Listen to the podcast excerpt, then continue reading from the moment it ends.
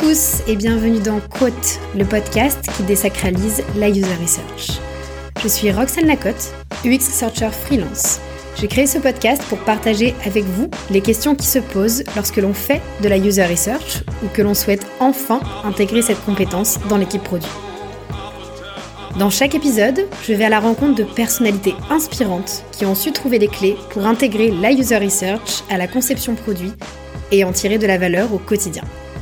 Notre objectif Décomplexer la user research et vous donner les tips et méthodes pour vous lancer ou pour aller plus loin. Bonne écoute Dans ce nouvel épisode, j'ai la chance d'échanger avec Badr. Badr est anthropologue de formation et user researcher en freelance. Avec cette discussion, il nous partage la manière dont il perçoit le métier de user researcher et sa vision des jobs to be done, dont il nous parle avec passion et qu'il nous présente comme une vraie philosophie et une nouvelle manière de concevoir l'organisation de l'entreprise. J'ai eu un immense plaisir à échanger avec Badr et j'ai appris beaucoup, beaucoup de choses sur les jobs. Alors j'espère que cet épisode vous plaira autant qu'à moi. Je donne la parole à Badr. C'est parti, on ouvre les guillemets. Hello Badr Salut Roxane, comment ça va? Ça va bien et toi? Ça va, ça va. Écoute, merci beaucoup de partager ce moment avec moi sur Quote ce matin. Très contente que tu sois là. Bah, avec plaisir. Merci de merci de m'avoir invité. Avec plaisir aussi. Euh, pour ceux qui ne te connaissent pas, Badr, je te propose de te présenter, nous dire un petit peu qui tu es, quel est ton parcours et euh, un peu le pourquoi, comment la user research est arrivée, euh, sur ta route. Ouais. Bah, je m'appelle Badr. Je suis anthropologue de formation. Euh, donc j'ai fait un master en anthropologie au Danemark. Puis ensuite, j'ai fait une formation en management de l'innovation euh, ce qui m'a permis de, de, combiner en fait la recherche euh, centrée utilisateur ou centrée humain avec euh, vraiment la technicité du management, etc. Et donc du coup, bah, ça m'a mené vers d'abord le design de manière générale et puis ensuite vers la research plus, plus spécifiquement. Et, et cette formation, tu l'as fait où? La, Laquelle? La deuxième en innovation? Ah, à l'école des mines. Ok, d'accord. Donc d'abord Danemark. C'est ça. Et ensuite les mines. Exactement. Cool, trop bien. Euh, et, et, je spoil un petit peu, mais, euh, mais tu es freelance aujourd'hui, user researcher. Tout à fait. Et nous, on s'est parlé il y, a, il y, a, quelques jours et on se disait que c'était assez rare de parler à des freelance user researchers. Ça ah m'intéresse aussi de ça m'intéresse aussi de comprendre un petit peu justement comment t'en es venu là, quelles ont été tes différentes euh, tes différentes phases là-dessus. Est-ce que tu as toujours été freelance en user research? Est-ce que tu as bossé d'abord dans des boîtes? Comment comment ça s'est passé? Ouais, bah, j'en ai fait pas mal. Au début, je, je, je faisais ça euh, pendant mes études. Euh, donc, j'appliquais en fait toutes les théories euh, d'anthropologie, en sociologie, etc. Donc, on faisait, on faisait de la recherche euh, de manière générale avec des ONG, avec des associations, etc. Donc, c'était pas, c'était pas vraiment tourné business. et puis ensuite, quand je suis venu en France, après ma formation, j'ai intégré un cabinet de conseil. Donc là, j'ai commencé par la, la stratégie produit. Et à partir de là, j'ai réalisé qu'il y avait un manque euh, de compréhension de l'utilisateur. On disait souvent il faut se mettre à la place de l'utilisateur, mais euh, c'était juste euh, une expression en fait finalement. et donc du coup, bah, j'ai réalisé le, le, potentiel de ce métier-là, de cet, état d'esprit aussi. Et puis ensuite, voilà, j'ai basculé directement vers, vers la research. à l'époque, il y avait une boîte, enfin il y en avait quelques-unes à Paris qui cherchaient des researchers, donc j'ai rejoint l'une d'elles. et puis voilà. Et donc c'est comme ça que j'ai commencé vraiment le, la research euh, officiellement, on va dire. Et ça, c'était il y a combien de temps, du coup? Alors ça, c'était il y a euh, il y a pratiquement trois ans. Ouais, tu te rends compte, on, parle de trois ans. Euh, pour beaucoup, ça peut être pas grand-chose. Et en fait, c'est vrai qu'il y a trois ans, il y avait tellement peu de boîtes qui recrutaient des user researchers et qu'on avait besoin. C'est ah, assez fou. Ouais, ouais. on pourrait croire que tu parles de il y a dix ans, mais pas du tout. C'était il y a trois ans. C'est fou. Ouais. Mais c'est quelque chose de alors ça n'est pas uniquement rare en France, c'était aussi rare euh, partout ailleurs. Euh, non, non, non pas non pas dans le sens où euh, la research n'existait pas, mais on entendait on n'entendait pas parler de ce métier-là véritablement. Des fois c'était assez discret et souvent c'était vraiment des anthropologues qui avaient rejoint des, des boîtes et qui appliquaient systématiquement ce qu'ils ont appris en anthropologie par exemple ou en, ou en études culturelles euh, dans le monde de en fait. Et donc, euh, donc c'était pas vraiment de la research euh, euh comme on l'entend aujourd'hui, comme on la comprend aujourd'hui. Et est-ce que du coup, tu penses que la, le, le, volet justement euh, innovation et ton passage vers cette formation autour de l'innovation t'a permis toi d'avoir un bagage un peu différenciant à cette époque-là, il y a trois ans? Ou qu'est-ce que ça t'a apporté finalement par rapport à, à, des profils anthropologues assez classique bah En fait, le, master que j'ai fait, il est, il est axé sur une théorie qui, est, qui est démontrée scientifiquement, mathématiquement également, qui s'appelle la théorie CK, mmh et qui est carrément, en fait, moi je l'ai compris comme ça, qui est carrément une, une pas une, uniquement une manière de concevoir ou de voir les choses, mais une manière de structurer son cerveau. C'est vraiment une, une, une, nouvelle manière, une manière différente de réfléchir. On ne réfléchit plus de manière verticale où on va essayer de considérer, euh, euh je sais pas moi, dans, dans le cadre d'une entreprise, la concurrence directe euh, euh et puis terminé. On, on, fait ce qu'on appelle une, une, réflexion horizontale, holistique euh, et exotique. On va chercher de la connaissance qui n'est pas nécessairement liée à ce qu'on fait aujourd'hui, au, au, au cœur du produit par exemple. Et donc en fait, ces théories-là et cette approche de l'innovation m'a permis non seulement euh, justement de, alors pas de me différencier d'un anthropologue parce que euh, il y a aussi cette question de, personnalité, de manière d'être, etc. Mais ça m'a donné ce bagage de, conception et de réflexion a posteriori aussi. C'est-à-dire que je ne suis plus là juste à essayer de comprendre un problème, j'ai aussi la capacité de concevoir à partir de ce problème-là et de trouver des solutions différentes. Ok, hyper intéressant. Et, ça m'emmène à, une question. Du coup, donc aujourd'hui, toi, tu es, euh, tu es freelance. Je suppose que tu, tu accompagnes tes clients sur euh, justement différents sujets, que ce soit peut-être même de la pure research, voire de l'identification des problèmes et, et, des pistes de solutions derrière. Euh, c'est quoi les différents moyens que tu as justement pour accompagner tes clients? C'est quoi tes méthodes? Euh, Tu réponds à quel type d'enjeux, quel type de problématiques, toi, aujourd'hui? Moi, moi, moi, je vois la research comme un, comme un, outil de change. J'étais dans une, j'étais à la conférence à Epic euh, quand elle a eu lieu aux États-Unis, à la dernière édition. Alors pas, pas la dernière en Australie, mais celle d'avant. Ouais. Et, et, et, et, je me suis retrouvé dans une discussion où en fait j'ai réalisé que un researcher était presque un activiste d'entreprise euh, parce que euh, de par ce qu'on de par ce qu'on découvre, eh bien on est capable de alors est-ce qu'on est capable, je ne sais pas, mais en tout cas on a le rôle de pousser l'entreprise à réfléchir autrement et à véritablement pas se mettre à la place de l'utilisateur, mais de le comprendre. Et donc, c'est un peu le rôle d'un activiste parce que euh, on a la vision business qui est très souvent opposée en fait à une, à une démarche utilisateur ou à une démarche client ou à une démarche humaine. Euh, on est là, on veut faire des gains, etc. Ce que je comprends parfaitement. Mais en fait, plus on comprend l'utilisateur final et plus on a cette capacité de faire plus de chiffres en fait, parce que euh, on est capable de concevoir ce qui l'intéresse, ce qui résout ses problèmes, etc. Et par conséquent, euh, euh, voilà, le chiffre euh, vient avec. Donc, donc en fait, de par cette démarche-là, moi, mon approche avec avec mes clients, avec les entreprises dans lesquelles j'ai travaillé, c'est vraiment de, de, déjà de me définir comme un change agent. Donc, c'est-à-dire la capacité de changer une organisation, la capacité d'impacter une organisation et la capacité de retain, de garder les employés d'une entreprise.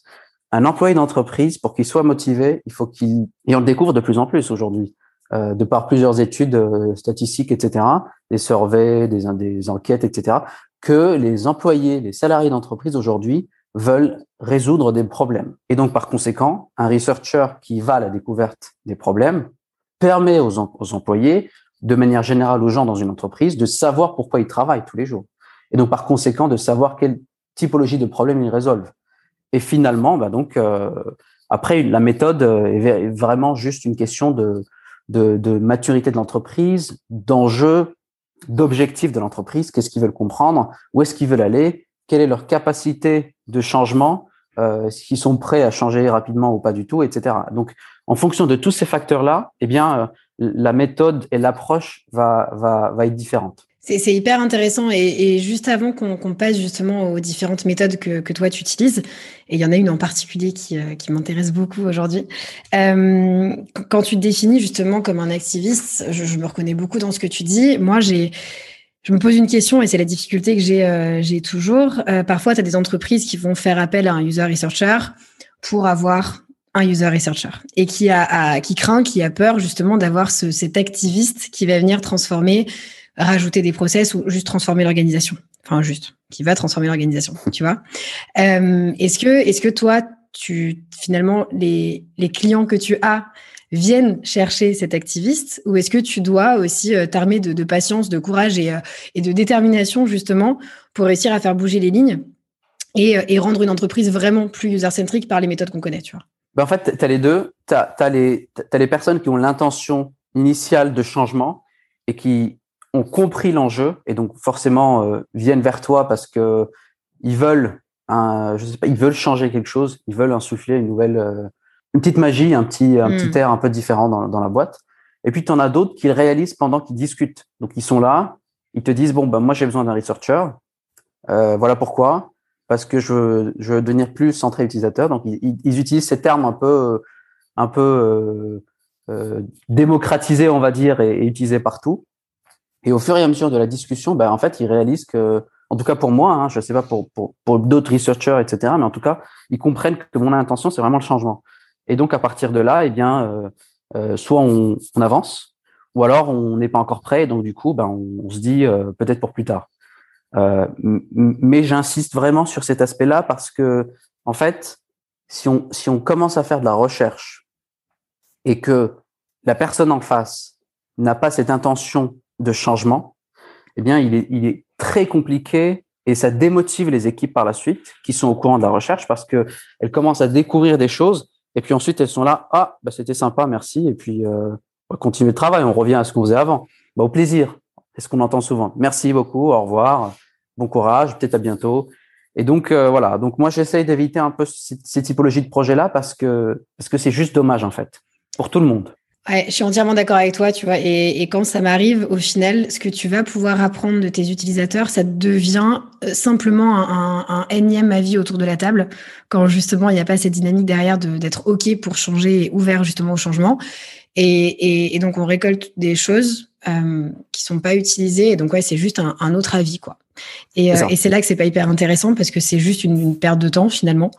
Euh, parce qu'on aura, euh, on aura fait des choses intéressantes qui seront pas réutilisées euh, par la suite, quoi, et n'auront pas Exactement. qu'elles méritent. Tout à fait. Ouais.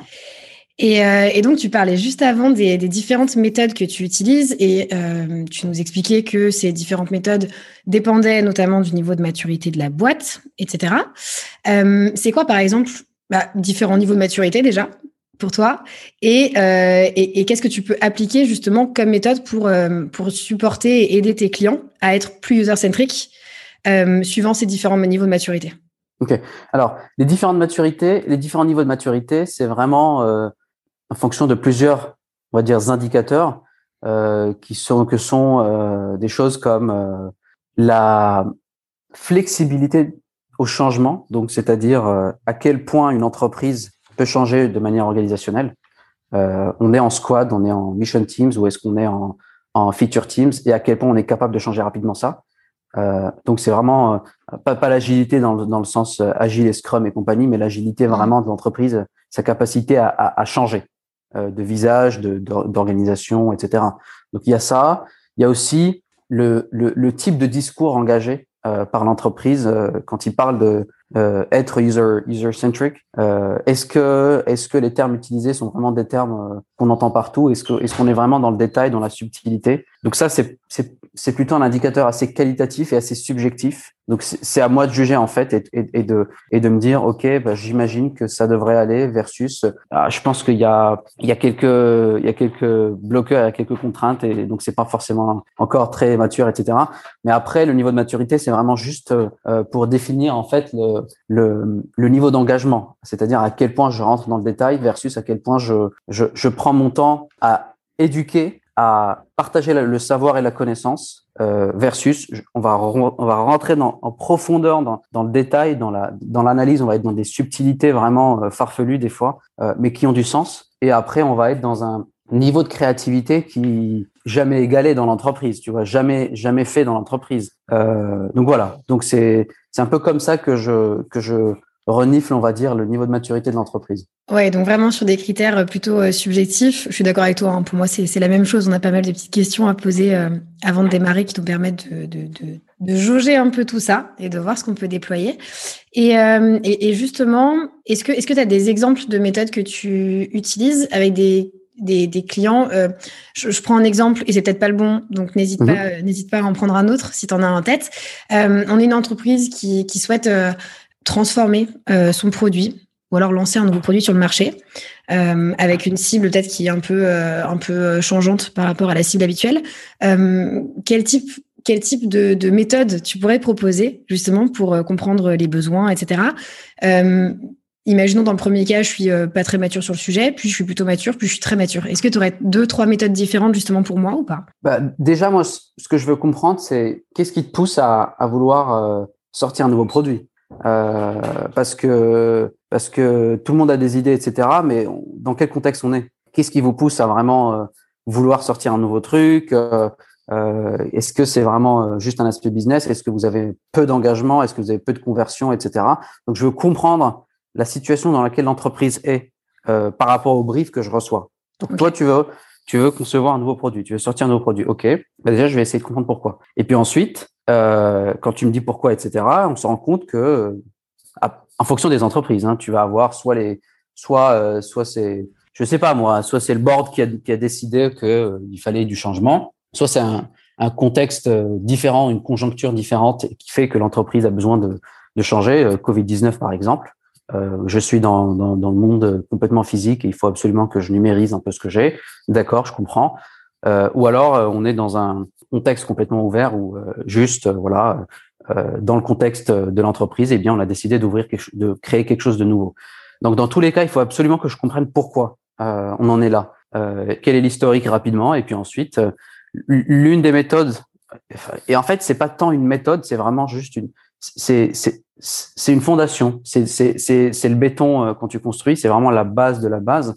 Euh, c'est euh, bah, pourquoi vous existez en fait. Déjà, je veux comprendre pourquoi vous existez euh, et, et est-ce que vous êtes capable de, de, me dire pourquoi vous avez du succès, si vous en avez, ou pourquoi pas en fait, et pourquoi vous, vous en avez pas, pourquoi ça marche pas? Euh, quelles sont les choses que vous avez testées récemment et qui n'ont pas fonctionné? Euh, et en fait, on se rend compte rapidement que, de manière générale, et je veux pas généraliser, mais c'est plus facile dans, dans, dans, le discours et dans, et, et dans le débat, dans l'échange. De manière générale, les entreprises ne savent pas pourquoi elles, sont, elles ont du succès. Elles ont des indicateurs. Elles vont dire oui, peut-être que j'ai du succès parce que euh, voilà, on est intuitif, on est simple, on parle anglais, on parle français, on est une start-up, des choses comme ça. Mais en fait, tout, ça, c'est purement fonctionnel. Et l'humain n'avance pas uniquement par le fonctionnel, il avance aussi par l'émotionnel et par ce qui résout des problèmes, et surtout par ce qui résout ses problèmes. Donc, on ne vient pas chez une entreprise parce qu'elle est jolie, start-up, moderne euh, ou tout ce que tu veux. On y va parce qu'on se rend compte que ça résout un problème. Donc, si vous êtes capable de me dire pourquoi, eh bien, c'est très bien. Et puis, à ce moment-là, on va peut-être essayer de creuser là-dessus. Et si vous n'êtes pas capable, eh bien, une démarche fondamentale qui est très basique mais très importante, c'est euh, ce dont tu as parlé, c'est les jobs. Euh, donc, c'est-à-dire qu'on va essayer de comprendre pourquoi les gens hire your product, pourquoi ils recrutent dans le terme des jobs, pourquoi ils recrutent ton produit. Euh, quel job, en fait, euh, ton produit ou ton entreprise euh, résout. Donc ça, ça veut dire que le point de départ sur les jobs, jobs to be done, jobs, c'est la même chose, on est d'accord? Ouais. Ok. Donc le point de départ des jobs to be done, toi, tu les, tu les préconises ou tu les utilises d'abord avec une entreprise qui n'est pas en mesure de te dire, qui, qui a peut-être des intuitions sur pourquoi ça fonctionne, quels sont, mhm. quels sont, quels sont ses succès, mais qui, qui, ne peut pas franchement te les annoncer. C'est ça? Ouais, c'est ça. Après, après euh, tu vas avoir des personnes, de par leur personnalité, qui sont beaucoup plus certaines et donc dont l'intuition est beaucoup plus euh, charismatique, on va dire, qui est qui est là, qui est posée, qui a de la voix, et donc du coup, bah, tu vas te dire, ok, bah, ces gens-là pensent que véritablement ils savent pourquoi euh, ils existent et pourquoi ils ont du succès. Et l'intuition est importante. Hein On ne dit pas que l'intuition euh, devrait être, euh, comment dire, euh, devrait être rendue un peu, enfin, devrait, devenir scientifique et, et théorisée, etc. L'intuition est importante. Mais par contre, euh, ça reste l'intuition. Donc c'est l'interprétation, etc. Elle peut être complètement correcte. Mais, mais, mais je préconise la démarche des jobs parce que c'est une philosophie, c'est une approche du monde qui est juste différente. Je ne dis pas que les jobs comme méthode est importante. Je parle juste de la philosophie derrière, de la, de la démarche, de la manière de réfléchir. Et, et justement, parle-nous un petit peu de ça. Euh, c'est quoi cette philosophie des jobs to be done? Ça vient d'où? Ça vient, ça vient d'où? Ça sert à quoi? Et, finalement, pour toi, qu'est-ce que, ça apporte euh, à, la, à, la, conception produit ou à l'entreprise pour être plus user-centric, justement? Alors, euh, donc il y a plein de, tu, sais, euh, l'histoire est assez compliquée à retracer, euh, surtout quand l'histoire est subjective. Mais euh, si on regarde un peu euh, l'historique des jobs, en fait, euh, donc tu as tu as deux écoles aux États-Unis, donc deux aujourd'hui deux entreprises qui l'appliquent. Tu en as beaucoup plus, hein, mais celle que tu retrouves dans les dans les livres, c'est vraiment euh, deux entreprises différentes. Et tu as un monsieur qui s'appelle Bob Moesta, euh, entre autres, hein, euh, dont j'ai lu le livre, qui a commencé par la pratique plutôt que la théorie. Donc, mm. c'était sa manière de réfléchir et de concevoir un produit ou un service d'ailleurs. Mais lui, il était, lui, il, est, il est ingénieur de formation, etc. Donc, il était vraiment sur le, sur la conception de produits. donc voilà. Et en fait, euh, tu as un monsieur qui s'appelle, paix à son âme, qui s'appelle Clayton Christensen, qui est mm. un, qui était un professeur à Harvard, qui est d'ailleurs celui qui a, qui a inventé le terme de, d'innovation disruptive donc le, concept de disrupt euh, qu'on entend beaucoup en France. C'est lui qui a inventé le terme, c'est lui qui a, en tout cas, mis dans un bouquin euh, ce terme-là. Et en fait, les, ces deux personnes-là se sont rencontrées et il y a eu un, il y a eu plusieurs livres qui sont sortis, dont un justement qui parlait vraiment de, de, de la démarche des jobs. Euh, et donc c'est à partir de là que Clayton a théorisé euh, la pratique de Bob et l'a rendu jobs to be done. This is a theory. This is what to follow. This is how to explain the jobs, etc. Donc voilà. Donc c'est un peu, c'est un peu comme ça que que moi en tout cas j'ai découvert les jobs et c'est ma lecture de l'histoire et de d'où c'est venu. Après, tu as une autre entreprise qui fait ça, tu en as de plus en plus d'ailleurs. Et puis voilà. Donc c'est un peu ça l'histoire euh, des jobs. Ok, donc la rencontre entre, euh, entre Bob et Clayton, en tout cas, pour théoriser justement la pratique mise en avant et appliquée simplement par, euh, par Bob.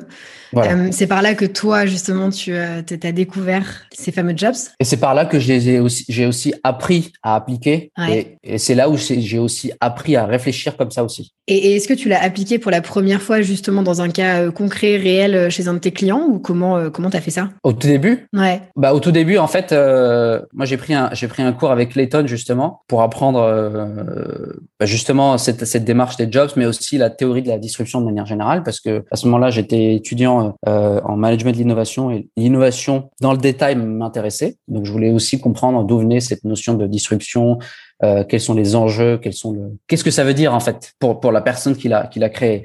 Donc, en fait, mon premier cas, c'était euh, c'était un cas d'un achat d'un barbecue. Il fallait que je comprenne pourquoi la personne avait acheté un barbecue. Euh, donc j'ai fait l'exercice, j'ai creusé, creusé, creusé, et, et finalement j'ai réalisé que cette personne-là qui avait acheté un barbecue, en fait le job derrière, c'était que en fait c'était pas elle qui avait décidé d'acheter un barbecue, c'était sa femme. Donc le contexte c'est le suivant. Donc on a on a un père de famille avec une femme, euh, avec une, une, une, une femme au foyer, donc la, la, maman qui est femme au foyer, trois enfants, euh, qui habitent au Texas. Donc c'est le papa qui travaille, la maman euh, euh, est à la maison, euh, elle a fait grandir les, enfin elle a, fait grandir ses enfants, elle s'occupe de tout en fait, pas mal d'activités, etc.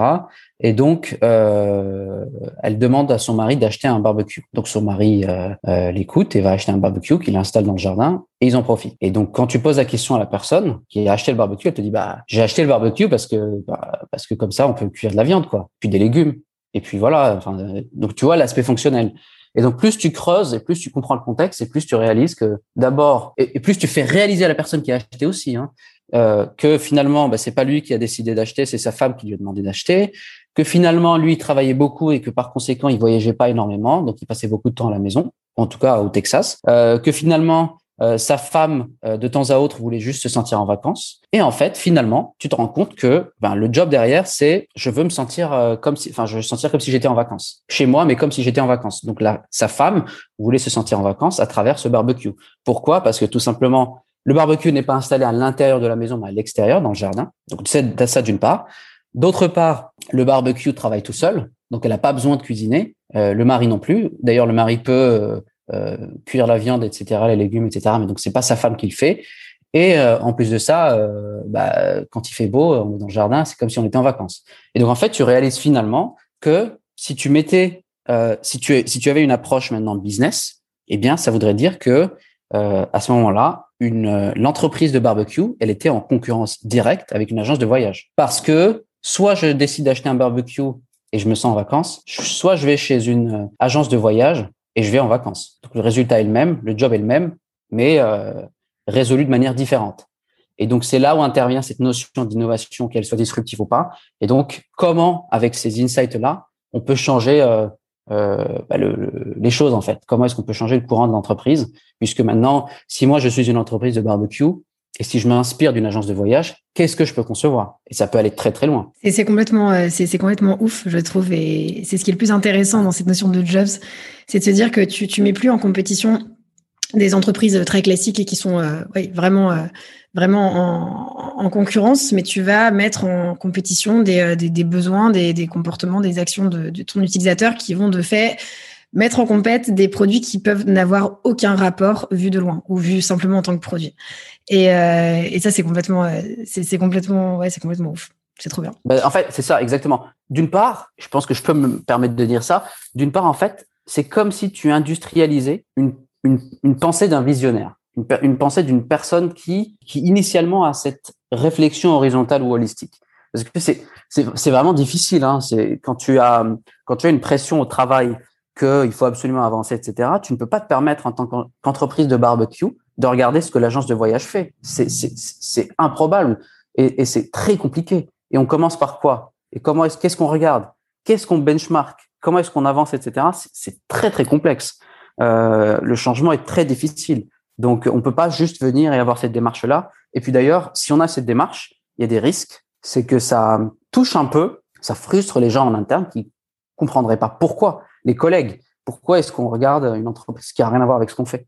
Donc il faut faut être minutieux, mais faut aussi euh, voilà, faut aussi faire attention. Euh, mais globalement c'est ça. Globalement, euh, la, puissance de la pensée des jobs, c'est vraiment d'industrialiser cette réflexion euh, de tous les visionnaires qu'on connaît. Euh. Et, et est-ce que ce que tu nous dis, ça veut dire que finalement utiliser cette euh, cette méthode ou cette vision des jobs, ça permet de pouvoir aller voir ailleurs, voir plus loin, voir différemment en ayant un socle de travail commun dans la boîte en se disant c'est normal qu'on aille regarder finalement une agence de voyage quand on bosse pour des barbecues et c'est pas grave et ça va nous apporter des idées, etc.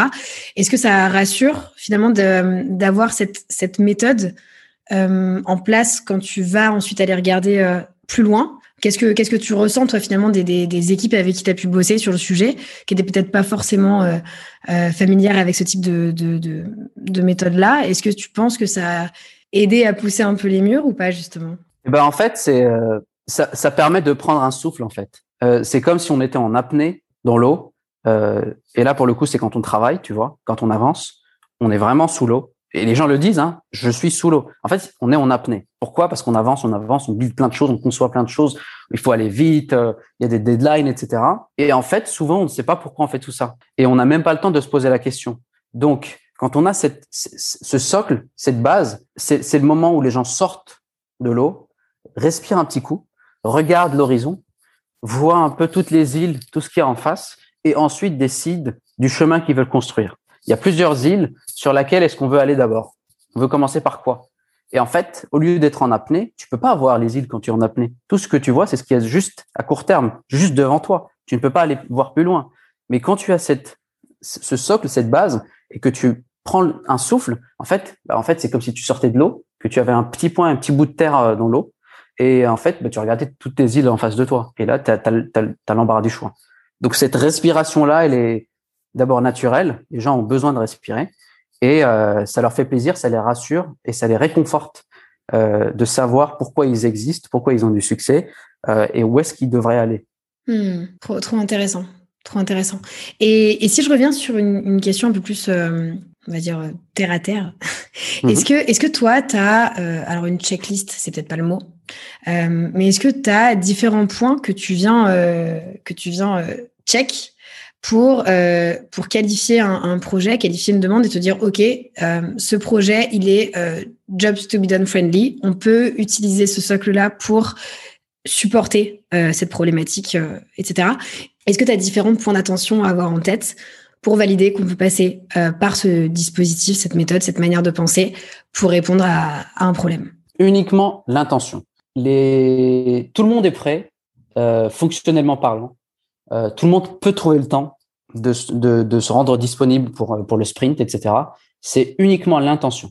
Et c'est pour ça que euh, quand une entreprise vient me voir, l'idée c'est pas de l'idée c'est pas de se dire euh, ok allons-y mais c'est vraiment d'échanger et, et, et, de nous mettre d'accord tous les deux que on peut avancer ensemble, on peut travailler ensemble et que on peut aller sur les jobs. Euh, parce que si l'intention c'est vraiment juste de trouver les jobs et puis ensuite on a déjà une roadmap qui est buildée, et qu'on te le dit, tu vois, j'ai une roadmap, on va, on, on va jusqu'au bout. Bah, il n'y a pas de souci, d'accord. Mais dans ce cas-là, euh, quel est l'intérêt en fait? Euh, Si on est vraiment flexible euh, sur cette roadmap, si la roadmap c'est un plan qui nous permet de nous rassurer, mais c'est un plan qu'on peut changer, à ce moment-là, ben, on, on fonce parce que parce que voilà, il faut gagner du temps. Hein, les choses vont très vite. Il y a plein d'autres entreprises qui vont venir disrupter le, euh, business, etc. Donc forcément, il faut il faut pas non plus prendre son temps. Euh, plus on prend de temps, et plus il y a d'autres acteurs qui vont émerger et prendre des petites parts de marché euh, aussi, voire même plus que juste des petites parts. Donc voilà, donc c'est vraiment l'intention qui, prime. Ok, donc l'intention et euh, savoir s'il y a bien l'espace finalement pour transformer les choses de l'intérieur et, euh, et l'intention pour le faire, ouais. Ok, hyper cool. Et hum, pour la petite histoire, on s'est parlé donc nous la semaine dernière, on, on travaille ensemble sur un, support de formation pour, euh, pour Cousteau. Et euh, on bosse sur les interviews utilisateurs et tu m'as simplement dit ouais moi je j'ai pas j'ai pas de guide d'animation je passe pas par cette méthode là du coup euh, moi j'en parlerai pas euh, et, c'est ce qui m'a étonné c'est pour ça qu'on en est venu à parler des jobs to be du coup ça m'amène à une question est-ce que tu peux expliquer un petit peu quelle est la différence finalement entre une technique d'entretien euh, user classique et une technique d'entretien euh, pour les jobs to be done c'est quoi la diff? Euh, alors, la, différence, c'est la manière dont on se perçoit en tant qu'intervieweur. Pour les jobs, et je, je, ne concurrence pas les psychologues, évidemment, je ne suis pas un psychologue, je ne suis pas un psychiatre, mais on s'en inspire. L'idée est la suivante. Ce qu'on essaie de faire, c'est de faire réaliser aux personnes qu'on interviewe les raisons pour lesquelles elles ont recruté un produit ou un service. En fait, dans le monde de l'entreprise, on considère les utilisateurs ou les clients comme des personnes, et même d'ailleurs en, en, en, économie comportementale, la notion de rationalité ou d'irrationalité des achats, etc. On considère les clients et les utilisateurs d'un produit ou d'un service comme des personnes qui ne savent pas réellement pour les, la raison pour laquelle elles ont consommé ce produit. Si tu leur poses la question, elles vont te dire, ce que j'ai dit au début de, notre échange, de la discussion, bah écoute, c'est joli, c'est intuitif, c'est simple, etc. Donc, en quoi ça, c'est différent d'une entreprise à l'autre? Tout est intuitif, tout est simple, tout est moderne, tout est joli, etc. Par contre, plus on rentre dans leur, euh, on va dire, intimité, euh, dans leur tête, et plus on leur fait réaliser à eux-mêmes euh, les raisons pour lesquelles ils ont consommé, acheté ce produit ou service. Et donc la démarche, et c'est la raison pour laquelle je n'ai pas de guide d'entretien pour ces types d'interviews, c'est parce que je ne connais pas leur contexte initialement. Je ne les connais pas, ces personnes-là. J'apprends à les connaître pendant l'interview et par conséquent, je ne peux pas anticiper les questions que je vais avoir par rapport à leur contexte. Je ne sais pas où ils étaient. Je ne sais pas avec qui ils étaient. Donc ça, c'est des questions qui vont revenir. Where were you? Who were you with? Des choses comme ça, euh, qui sont importantes. Mais euh, je, ne suis pas devin, je ne suis pas médium, donc je ne peux pas déjà connaître leur histoire et par conséquent, je ne peux pas anticiper avec des questions. Donc voilà. Donc il y a, certaines questions très basiques qui nous permettent de, connaître euh, les personnes qu'on interviewe. Mais ensuite, voilà, ensuite, c'est vraiment un échange. C'est par rapport à ce qu'on te dit, tu réponds, tu, ré, tu réagis par rapport à ça, jusqu'à ce que tu arrives à ce fameux moment où en fait la personne va te dire ah oh, putain merci beaucoup. Enfin, tu, tu me fais réaliser des choses que moi-même j'avais pas réalisé en fait. Et c'est ça qu'on veut en fait avec les jobs, c'est faire réaliser. C'est très important. On n'est pas là en train de découvrir des choses que la personne nous dit spontanément, on est là à faire réaliser davantage et on essaie de rentrer dans le détail jusqu'à ce qu'on arrive à, je sais pas, il y a, deux ans, il y a, il y a six mois, j'étais là à ce moment en particulier, je sais pas ce qui s'est passé, etc. Donc vraiment, euh, vraiment ça qui est important parce que c'est ça le contexte. Le contexte, c'est pas où est-ce que tu étais, c'est terminé, c'est toute l'histoire derrière. Et, donc, si je comprends bien, l'idée, c'est de tourner l'intégralité de la discussion en tout cas euh, grande partie, autour de ce, euh, bah de, ce moment où le, produit, le service a été hired, c'est-à-dire je commence à réfléchir au fait que j'ai besoin de, quelque chose. Euh, Peut-être je, mets les différentes choses possibles pour euh, répondre à, à mon, mon, problème en, en, compétition, puis je choisis ce, ce produit, ce service, je, je, je l'embauche, et, euh, et ensuite tu vas jusqu'à l'après. Comment, quel, quel, quel moment de l'expérience tu prends finalement pendant, euh, je sais pas, 30, 40, 50, une heure d'entretien? Tu prends tout l'historique, tu prends okay. tout le chemin. Il euh, y, y, a une manière de prendre des notes Euh, on prend pas des notes euh, sur un ordinateur. En tout cas, moi, je prends pas des notes sur un ordinateur avec tout ce qui est dit. Je, je build une journée. Je, je suis une logique. Et par conséquent, à la fin de l'interview, je suis capable de retracer tout, toute la chose, tout, tout l'historique, euh, comme si c'était moi qui avais acheté le produit et comme si c'était moi qui avais vécu euh, ce que la personne a vécu. Et la personne te dit oui ou non, je ne suis pas d'accord. Il y a des choses qui manquent dans l'histoire, etc. Donc voilà. Donc il y a une manière de prendre les notes. Il y a une manière de poser les questions. Et toutes les questions sont au passé. On n'est pas sur du futur. On n'est Mm. pas sur de la spéculation. On n'est pas sur would you have done it differently if. Il n'y a pas de ça. Il n'y a pas de si. Il y a vraiment ce qui s'est passé du concret euh, et de l'historique et pas euh, du spéculatif. Ouais, ouais, bien sûr, zéro projection et vraiment sur, euh, sur l'expérience réelle vécue, euh, vécue le produit ou le service. Cool. Et, et une question que j'ai encore, est-ce que on, on- on- on- on parle avec un, un même échantillon d'utilisateurs cibles que euh, lorsqu'on veut faire, euh, je parallélise les deux, mais par exemple, on veut faire des, personas, euh, peut-être qu'on va interviewer euh, 20, 30 utilisateurs pour avoir finalement des, patterns qui commencent à se créer, etc. Est-ce que c'est la même chose quand on souhaite faire des, jobs? Est-ce que finalement, on n'a pas de nombre de users déterminés d'avance? Comment ça fonctionne? Alors, il n'y a pas de règle. C'est vraiment par expérience à quel moment tu commences à constater de la récurrence et de la répétition. Euh, et moi, c'est entre, je sais pas, 8, entre 8 et une quinzaine ou quelque chose comme ça de, de, de personnes interviewées. Donc, du coup, tu prends le milieu, tu prends une dizaine de, de personnes interviewées et voilà. Et tu as un premier échantillon. Euh, ce, qui est, ce qui est important à noter, c'est que on est en itération continue.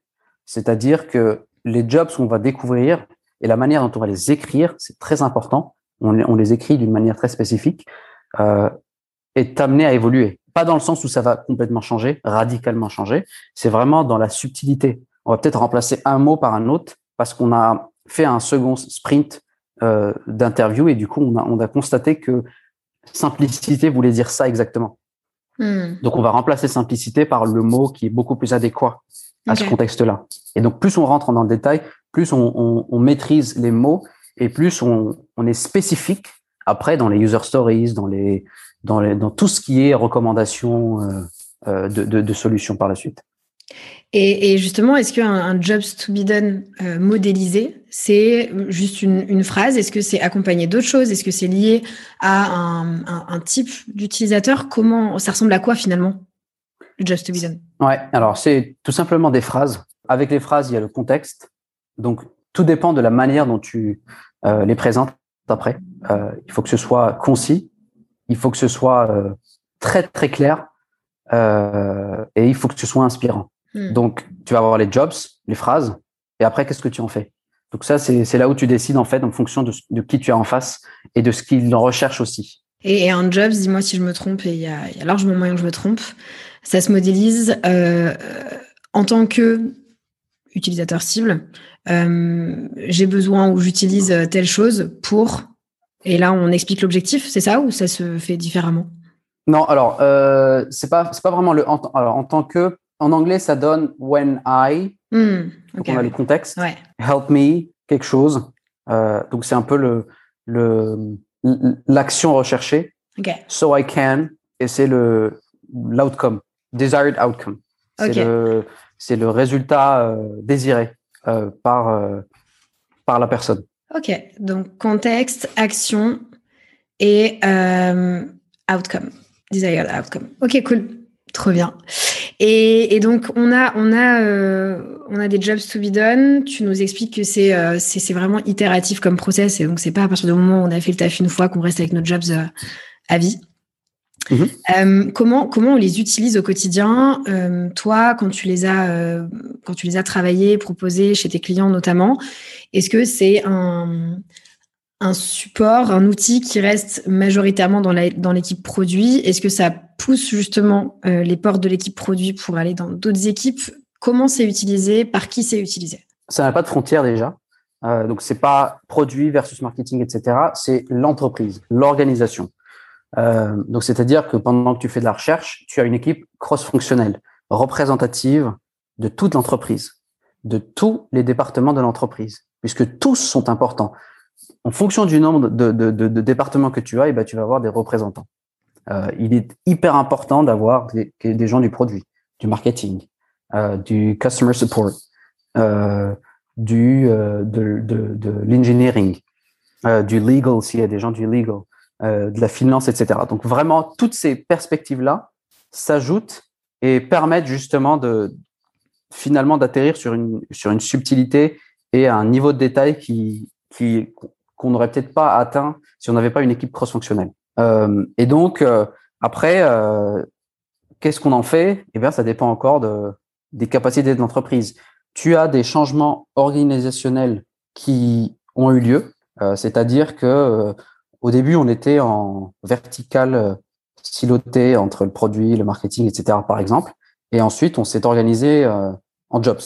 C'est-à-dire qu'on va avoir euh, dans la même entreprise trois jobs, par exemple. Euh, et donc, dans, ces, dans chacun des jobs, eh ben, tu vas avoir des équipes cross-fonctionnelles. Donc, on n'est plus sur du marketing tout seul versus du produit tout seul. On est mmh. sur des équipes cross-fonctionnelles. Et donc, c'est un peu différent de juste avoir les tribes ou les squads, etc. Donc, voilà. Donc, en fait, ça permet aussi d'avoir un modèle organisationnel unique à l'entreprise. On n'est plus là à essayer de copier ce que Spotify fait ou ce que euh, d'autres startups euh, euh, qui ont du succès ont fait en termes d'organisation. On est en train de concevoir notre propre organisation. Donc ça, c'est un outcome. Le deuxième outcome qui peut avoir lieu, c'est on a, je sais pas moi, on est arrivé dans un niveau de détail aussi spécifique que le barbecue versus l'agence de, voyage. Et donc, on a exactement des idées de ce qu'il faut absolument faire. on va les prioriser et ça va faire partie de la roadmap. Et après, euh, l'entreprise va, euh, en fonction de sa manière de prioriser, va avancer et builder la chose. Euh, on va avoir, on va avoir une, réflexion sur le business model. Est-ce que la manière dont on gagne de l'argent est alignée avec les jobs ou est-ce qu'on a des nouvelles idées de business model des jobs? Est-ce que est-ce qu'on a la capacité d'avancer en tant qu'entreprise unique ou est-ce qu'il faudrait plutôt une spin-off? Sortir d'une autre boîte qui va se spécialiser sur ça avec une identité différente, etc. Donc on a vraiment cette pensée holistique qui reprend toutes les notions d'entreprise, euh, que ce soit de l'organisationnel, du financier, du, du, euh, business model, du, de, euh, de la conception de produits ou de services, etc. En fait, ça, ça donne juste du sens. Plus on a de contexte, plus on a de sens et plus on sait comment avancer. C'est trop bien. Et, euh, et, sur justement, on va dire le, le niveau le plus poussé euh, d'utilisation des jobs, donc qui est euh, les jobs transforment la manière dont est organisée l'entreprise et finalement tu vas euh, réorganiser les équipes par rapport à ces fameux jobs. Est-ce que toi, tu, tu, connais une boîte qui, qui fonctionne comme ça aujourd'hui Est-ce que tu y as déjà participé ou pas? Alors, moi, j'ai pas participé par rapport à cette boîte en particulier, mais euh, Bob Moesta l'a fait. Intercom, on peut trouver ça sur YouTube. Hein. Jobs to be done Intercom et, et, ils expliquent très bien ce qu'ils ont fait, comment ça a été fait, etc. Trop cool. Je mettrai, euh, je mettrai un lien dans, dans, le podcast. Trop cool. Oh, génial. Plein, plein de, plein de choses. J'apprends beaucoup avec toi ce matin. C'est super. Merci beaucoup pour tout ça. Et, avec grand euh, plaisir. Là, là, on parle de, de, de, bah, de plein d'axes et, et, et, des jobs to be done sous plein de prismes et on voit pas mal de valeurs donc euh, organisationnelles pour euh, aiguiller, construire les roadmaps, pour euh, euh, transformer et rendre vraiment différenciant un business model, pour euh, on va dire créer une vraie cohésion entre les équipes et leur faire comprendre et, et reprendre en tête pourquoi elles sont là et, quelle est leur raison d'exister dans l'entreprise. Donc ça, c'est des axes hyper forts et très bénéfiques. Est-ce que toi, tu vois tout de même des, limites aux jobs euh, Et si oui, lesquelles? Euh, Alors, c'est pas vraiment des limites aux jobs parce que moi, je, moi, je considère pas les jobs comme une méthode qui peut avoir des limites. En fait, je pense que l'une des limites, c'est le, les jobs eux-mêmes, c'est-à-dire que c'est la perception des jobs. Euh, en d'autres termes, euh, plus on parle des jobs et plus les gens te disent, bah, il y a d'autres méthodes, quoi. Donc, euh, on va pas s'embêter avec d'autres méthodes en fait, on, réalise que toutes ces méthodes-là, quelles qu'elles soient, se ressemblent et ont pratiquement le même résultat. Les intentions sont peut-être similaires, mais la démarche est différente. Et donc, par conséquent, la seule limite potentielle, c'est vraiment qu'on te dise, bah, il y a d'autres, il y a d'autres, il y a d'autres méthodes et franchement, on peut pas juste parler de jobs parce que, parce que c'est tendance, etc. Mais c'est pour ça que j'essaie de pas forcément en parler comme une méthode. C'est vraiment une, c'est comme si on critiquait une, une, philosophie, une école de pensée. Ouais. Donc euh, on peut on peut la critiquer comme on veut, euh, mais on peut aussi l'adapter au lieu de la critiquer. on peut juste la rendre un peu unique à ce qu'on est, euh, cette école de pensée, ce qui va donner naissance à une autre école de pensée. Donc, le libéralisme ou, je sais pas, les classiques, les néoclassiques. Enfin, tu vois, donc c'est des, des pensées modernes, c'est des pensées qui ont changé. Et donc c'est pour ça que j'essaie de pas forcément regarder les limites parce que mmh. en fait, on se limite en regardant les limites, tu vois. Ça, ça, ça n'apporte pas grand chose euh, par rapport à, la démarche intellectuelle qui est de, de progresser en fait. Donc, donc moi je dis que les jobs permettent aux entreprises de progresser parce qu'elles permettent à leurs utilisateurs, aux clients de progresser. Et donc en fait, le point commun, c'est le progrès. Comment est-ce qu'on avance et comment est-ce qu'on avance? Euh, Parce que voilà, c'est c'est hyper important. Mais les limites, euh, je pense que tu peux chercher sur Internet, euh, sur Medium, etc. Et tu auras, auras, plein de personnes qui vont critiquer, décortiquer, te dire à quel point c'est ça ressemble à d'autres méthodes euh, dans le monde, l'UX, etc. Oui, parce que c'est les mêmes intentions. C'est juste des, des, personnes qui ont eu des réflexes différents et qui ont voulu avancer différemment. Ok. Et donc, moi, je ne prêche pas le. Moi, je ne prêche, je ne prêche pas le jobs. Je prêche, ou d'ailleurs, je ne prêche pas. Je parle juste de comment est-ce qu'on peut permettre aux organisations d'avancer, de changer et d'avancer et d'avoir le plus de contexte possible. Donc, pas de limite finalement et, euh, et, l'objectif pour toi et ta vision, c'est de réussir à, à, transformer cette philosophie aux besoins par rapport euh, et au stade de maturité de la boîte et à son niveau de flexibilité par rapport au changement, etc. Euh, donc plus adapter tout ça. Ouais. il faut, ouais. il faut pas avoir peur de s'approprier les choses. Hmm. Euh, c'est pour ça que tu as des modèles uniques parce qu'ils n'ont pas eu peur de s'approprier les choses. Euh, la notion d'organisation en squad, c'est une décision. Je ne sais pas d'où elle vient. J'ai pas, j'ai pas, j'ai pas tracé l'historique de la chose. Mais si c'est vraiment unique à Spotify, eh bien, c'est parce que ils ont fait un effort de s'approprier quelque chose et de builder quelque chose qui est propre à eux. Donc, il faut pas avoir peur de concevoir euh, et de s'organiser comme on veut. Après, bon, ça augmente le risque. Euh, et nous, on veut minimiser les risques. Donc, c'est pour ça qu'on fait comme d'autres entreprises. Mais voilà, c'est, il faut pas avoir peur, quoi. Trop bien. Franchement, merci Badr pour tout ça. C'est euh, ouf. Ça a beaucoup de valeur. Donc, merci euh, beaucoup. Euh, tu nous as parlé de, de, une ou deux rêves déjà. Je ne sais pas si tu as en tête et si tu les as pas tout de suite, je les rajouterai plus tard dans, le, dans, le, dans la description du podcast. Est-ce que tu as quelques sources, des, des, lectures, des vidéos, des podcasts autres que tu pourrais conseiller aux, aux, auditeurs sur le sujet ou pas? Ah oui, oui, oui. Il y a, il y a beaucoup, de, il y a beaucoup de littérature. Il y a, il y a il y, a un, il y a un livre euh, qui est hyper important à lire. Euh, euh, en tout cas, pour c'est ce que j'ai lu, c'est c'est Competing Against Luck. Euh, je vais te donner la la référence cool. exacte. Euh, c'est Competing Against Luck: The Story of Innovation. Patati patata de, Christ, de Christensen en fait. Ok. donc c'est là où il parle vraiment de de la relation entre la pensée euh, Jobs, et lui, il parle pas uniquement du job, mais vraiment de la pensée derrière et de l'innovation. Et comment les entreprises peuvent atteindre un niveau de, de, de maturité en termes d'innovation important. Parce que, en fait, il suffit pas de, d'avoir une direction de l'innovation pour, pour, commencer à innover. Et il suffit pas de vouloir innover. C'est-à-dire de se dire, bah, tiens, j'aimerais bien innover aujourd'hui. Bah, tiens, on va le faire, tu vois. A, c'est beaucoup plus profond que ça. Donc, euh, il faut le réaliser et euh, ensuite, voilà, cette démarche des jobs, elle te permet, quand tu sais, quand tu as les îles en face de toi, quand tu, as, tu prends ton souffle et, et que tu peux, tu as le, ce problème de riche, on va dire, de, de choisir entre les différentes îles, eh bien là, tu, euh, c'est à toi de décider et, et, ces décisions déjà sont uniques à toi et te permettent d'avancer de manière un peu différenciée, de facto. Donc on ne cherche pas à se différencier, on se différencie naturellement, automatiquement et spontanément. Trop cool. Et, euh, et donc, competing against, against luck? Mm-hmm. Sorry. Est-ce que est-ce que tu as autre chose en, en tête ou, euh, ou pas? Je note que celle-ci, bah, c'est la Bible, déjà.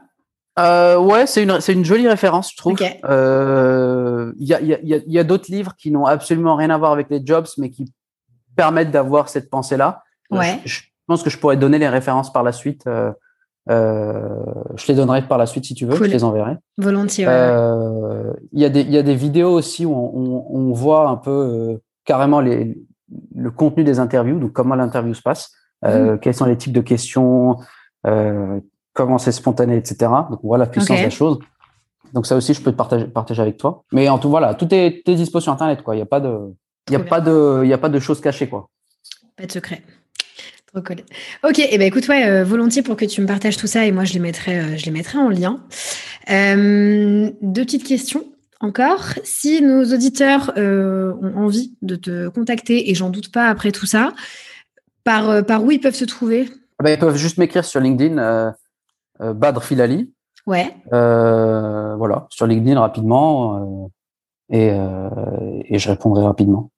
Trop cool. Trop bien. Et euh, je pose une question à la fin de, chaque épisode pour, euh, pour mon invité. Donc tu es à droite toi aussi aujourd'hui. Petit challenge que tu me lances euh, en cette fin d'épisode. Est-ce que tu as une personne que tu aimerais entendre sur le podcast? Enfin, je relève tous les défis. Alors.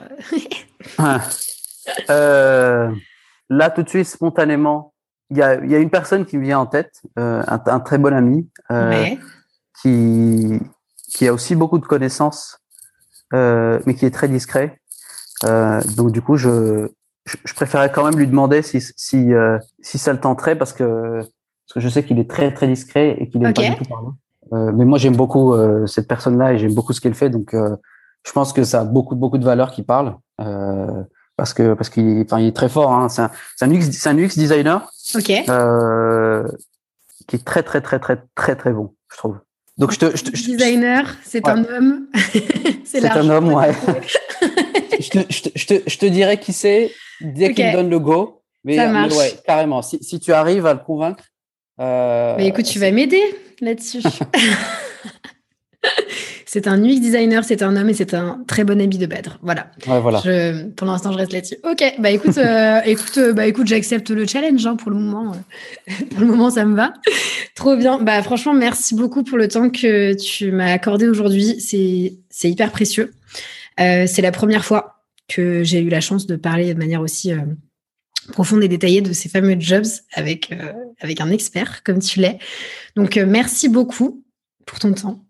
Avec grand plaisir, ça m'a vraiment fait plaisir. Je moi je j'aime beaucoup partager la connaissance de manière générale, donc euh, franchement, euh, si d'autres personnes sont intéressées, pas pour apprendre, mais pour aussi m'apprendre, bah, je suis vraiment euh, vraiment chaud, disponible et, puis voilà. Et j'aime beaucoup la démarche de, de, de de pouvoir partager, repartager de la connaissance, etc. Ça ça n'a absolument pas de prix. C'est gratuit et c'est puissant.